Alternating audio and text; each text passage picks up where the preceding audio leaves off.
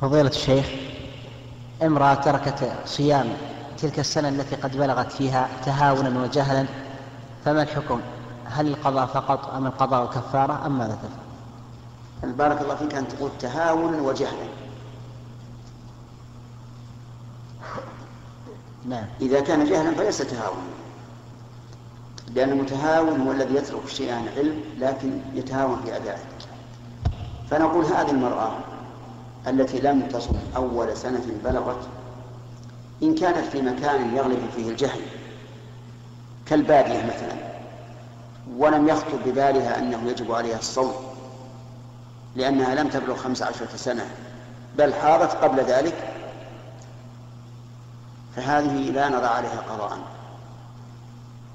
لأنها جاهلة ولم تفرط ولم يكن يخطر ببالها أنها أنه قد وجب عليها الصيام.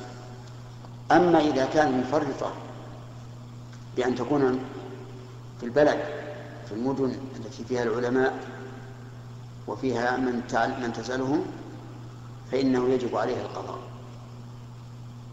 يجب عليها القضاء ولا ولا شيء ولا شيء مع القضاء أي ليس عليه إطعام نعم.